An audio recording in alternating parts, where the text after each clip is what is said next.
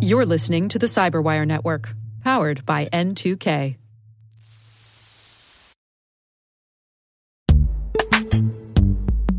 And now a word from our sponsor, Netskope. Netskope is a worldwide leader in SASE and zero trust. Its unified platform, Netskope One, provides optimized access and zero trust security for people, devices, and data anywhere they go helping customers reduce risk, accelerate performance, and get unrivaled visibility into any cloud, web, and private application activity. To learn more about how Netskope helps customers be ready for anything on their SASE journey, visit netskope.com.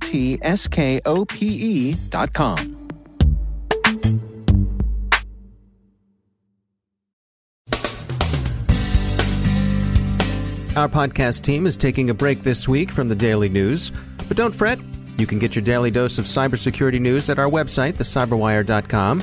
In the meantime, we've got interviews for you this week, some interesting people we've talked to throughout the year, so stay with us.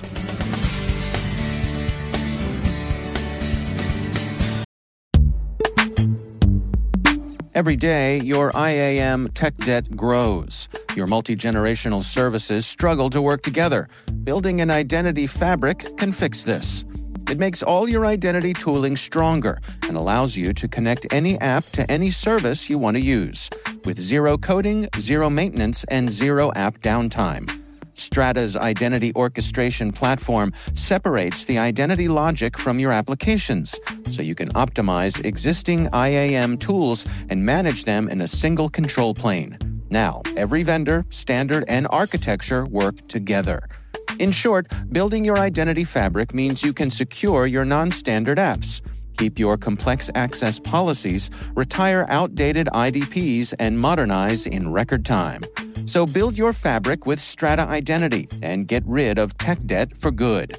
Visit strata.io slash cyberwire, share your identity priorities, and receive a pair of AirPods Pro. Offer valid for organizations over 5,000 employees. Connect today at strata.io slash cyberwire.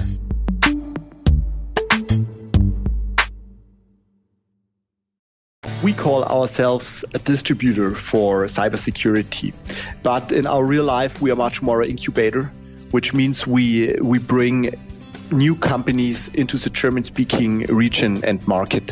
That's Gerald Hahn. He's the CEO of Softshell AG, a German company. Our conversation centers on the differences in the cybersecurity markets between Germany and the United States, and what companies should know if they want to try to set up shop and do business with Germans. In the end, we earn our money with selling software to our resellers, and they sell it to, to customers, to companies. Um, but most of our day, we we do marketing and sales and PR stuff for them. So, take us through what is the uh, current status of the German marketplace? Yeah, so the German marketplace um, for cybersecurity is very dynamic. The market is very big. Um, what we know is the biggest security market in the world behind the United States with an annual volume of 15 billion euro a year. Hmm. So we think this is for historical reasons. Germans are very sensitive with their privacy and and data. Germany is always leading the privacy and data privacy discussion within Europe.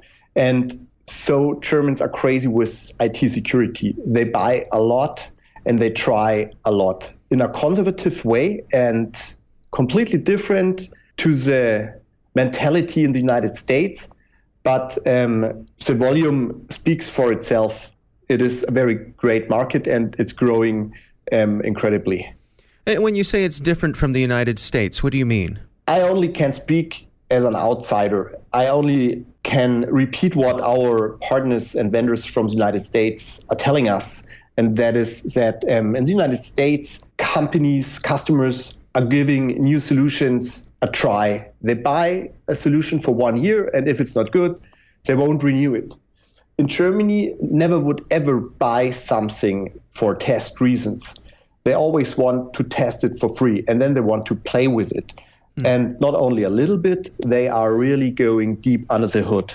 They want to know every single byte and how it works, and they want to know the source code and everything. So this is a very engineering focused country, and um, this normally surprises US based vendors because a normal salesperson cannot really succeed here. You always need a very technical sales guy, an engineer with a sales mentality who can really explain within the first meeting how the product works and, and which parts are used and so on. And this normally is very unusual, what I've learned for typical American salesperson. Yeah, that's interesting. So, so what is your advice for, uh, say, an American company who's trying to tap into that German market? Focus on on the engineering stuff. Be ready for really deep technical questions, and as more as as they can answer within the first chat, as better it is, because this gives uh, customers the feeling that there is somebody who's serious and he can rely on. And most IT guys here in Germany working for customers, they love the stuff. They play with it also during the weekends and in the evening. And you can catch them if you give them really a technical um, motivation to, to find out more about it. Um, a sales pitch normally really does not lead somewhere. Hmm. You know, we've got uh, GDPR coming up in the uh, in the coming year in 2018. Um, how is that going to change things for you all there? And, and what's your take on that from a global perspective? Yeah, so GDPR is is really interesting, um, especially cybersecurity vendors are are trying to do with it. hmm. um, everybody is telling customers that they have to do something, otherwise they have to pay 20 million euro fine or 4% of their annual revenue and so on. And they try to, to scare customers.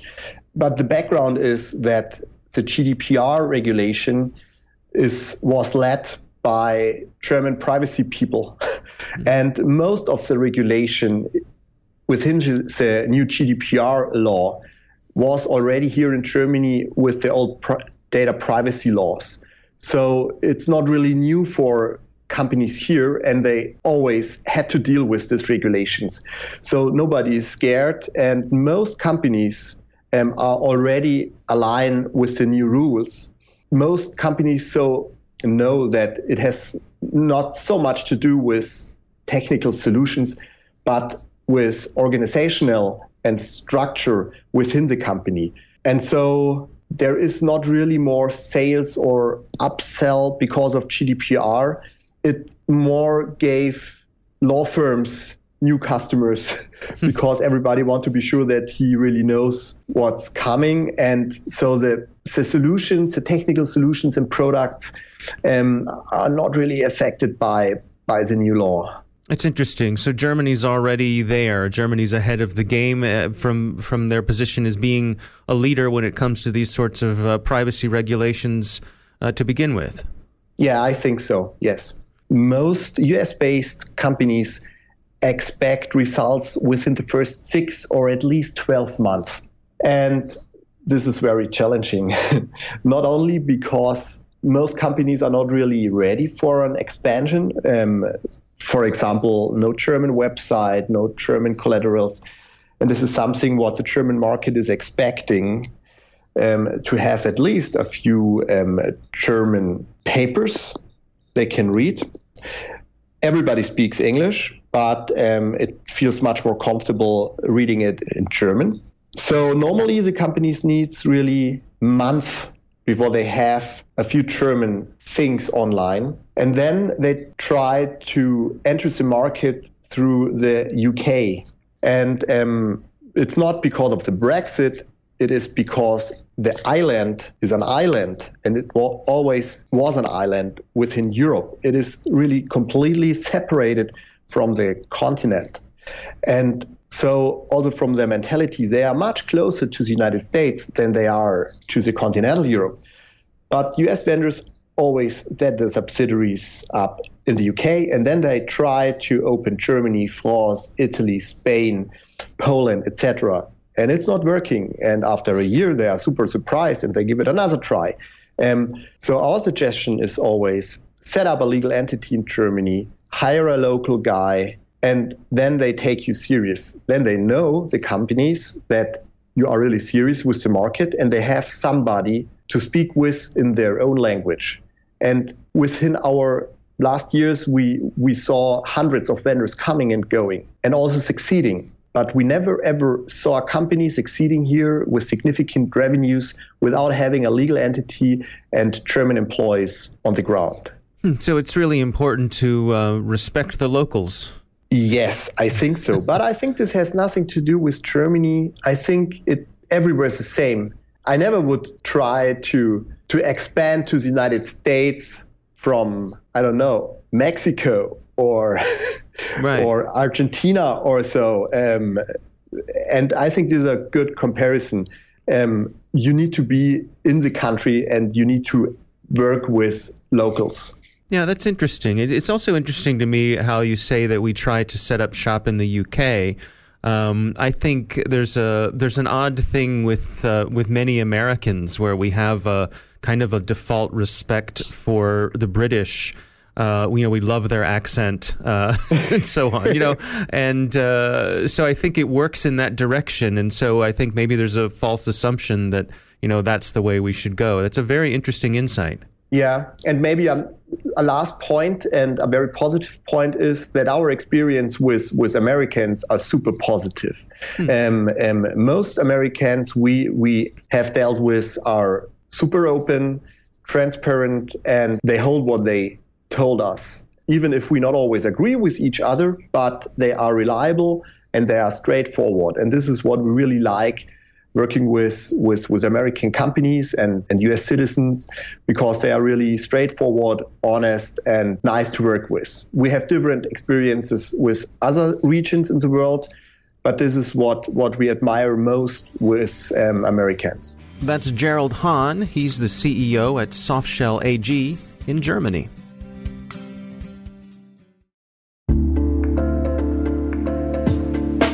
Are lengthy security reviews pulling attention away from your security program? With the largest network of trust centers, Vanta can help you streamline security reviews to win customer trust, save time, and close deals fast. Proactively demonstrate security by showcasing key resources like your SOC 2 or ISO 27001 and provide real time evidence for passing controls. And when a security questionnaire is required, Vanta takes the first pass for you. Visit vanta.com slash cyber to take a self-serve tour. That's vanta.com slash cyber.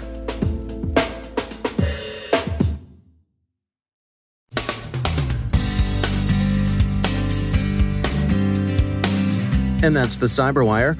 We are proudly produced in Maryland by our talented team of editors and producers. I'm Dave Bittner. Thanks for listening.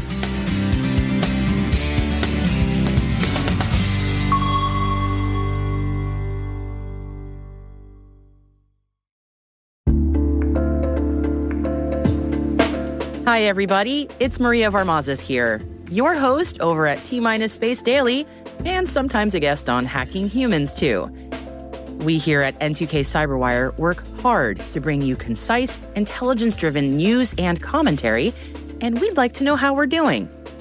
Please take a few minutes to complete our audience survey and share your feedback to help us continue to grow and meet your needs. Visit cyberwire.com slash survey. That's cyberwire.com slash survey to get started. Thanks so much for your input as we reach for the stars. It means the universe to us.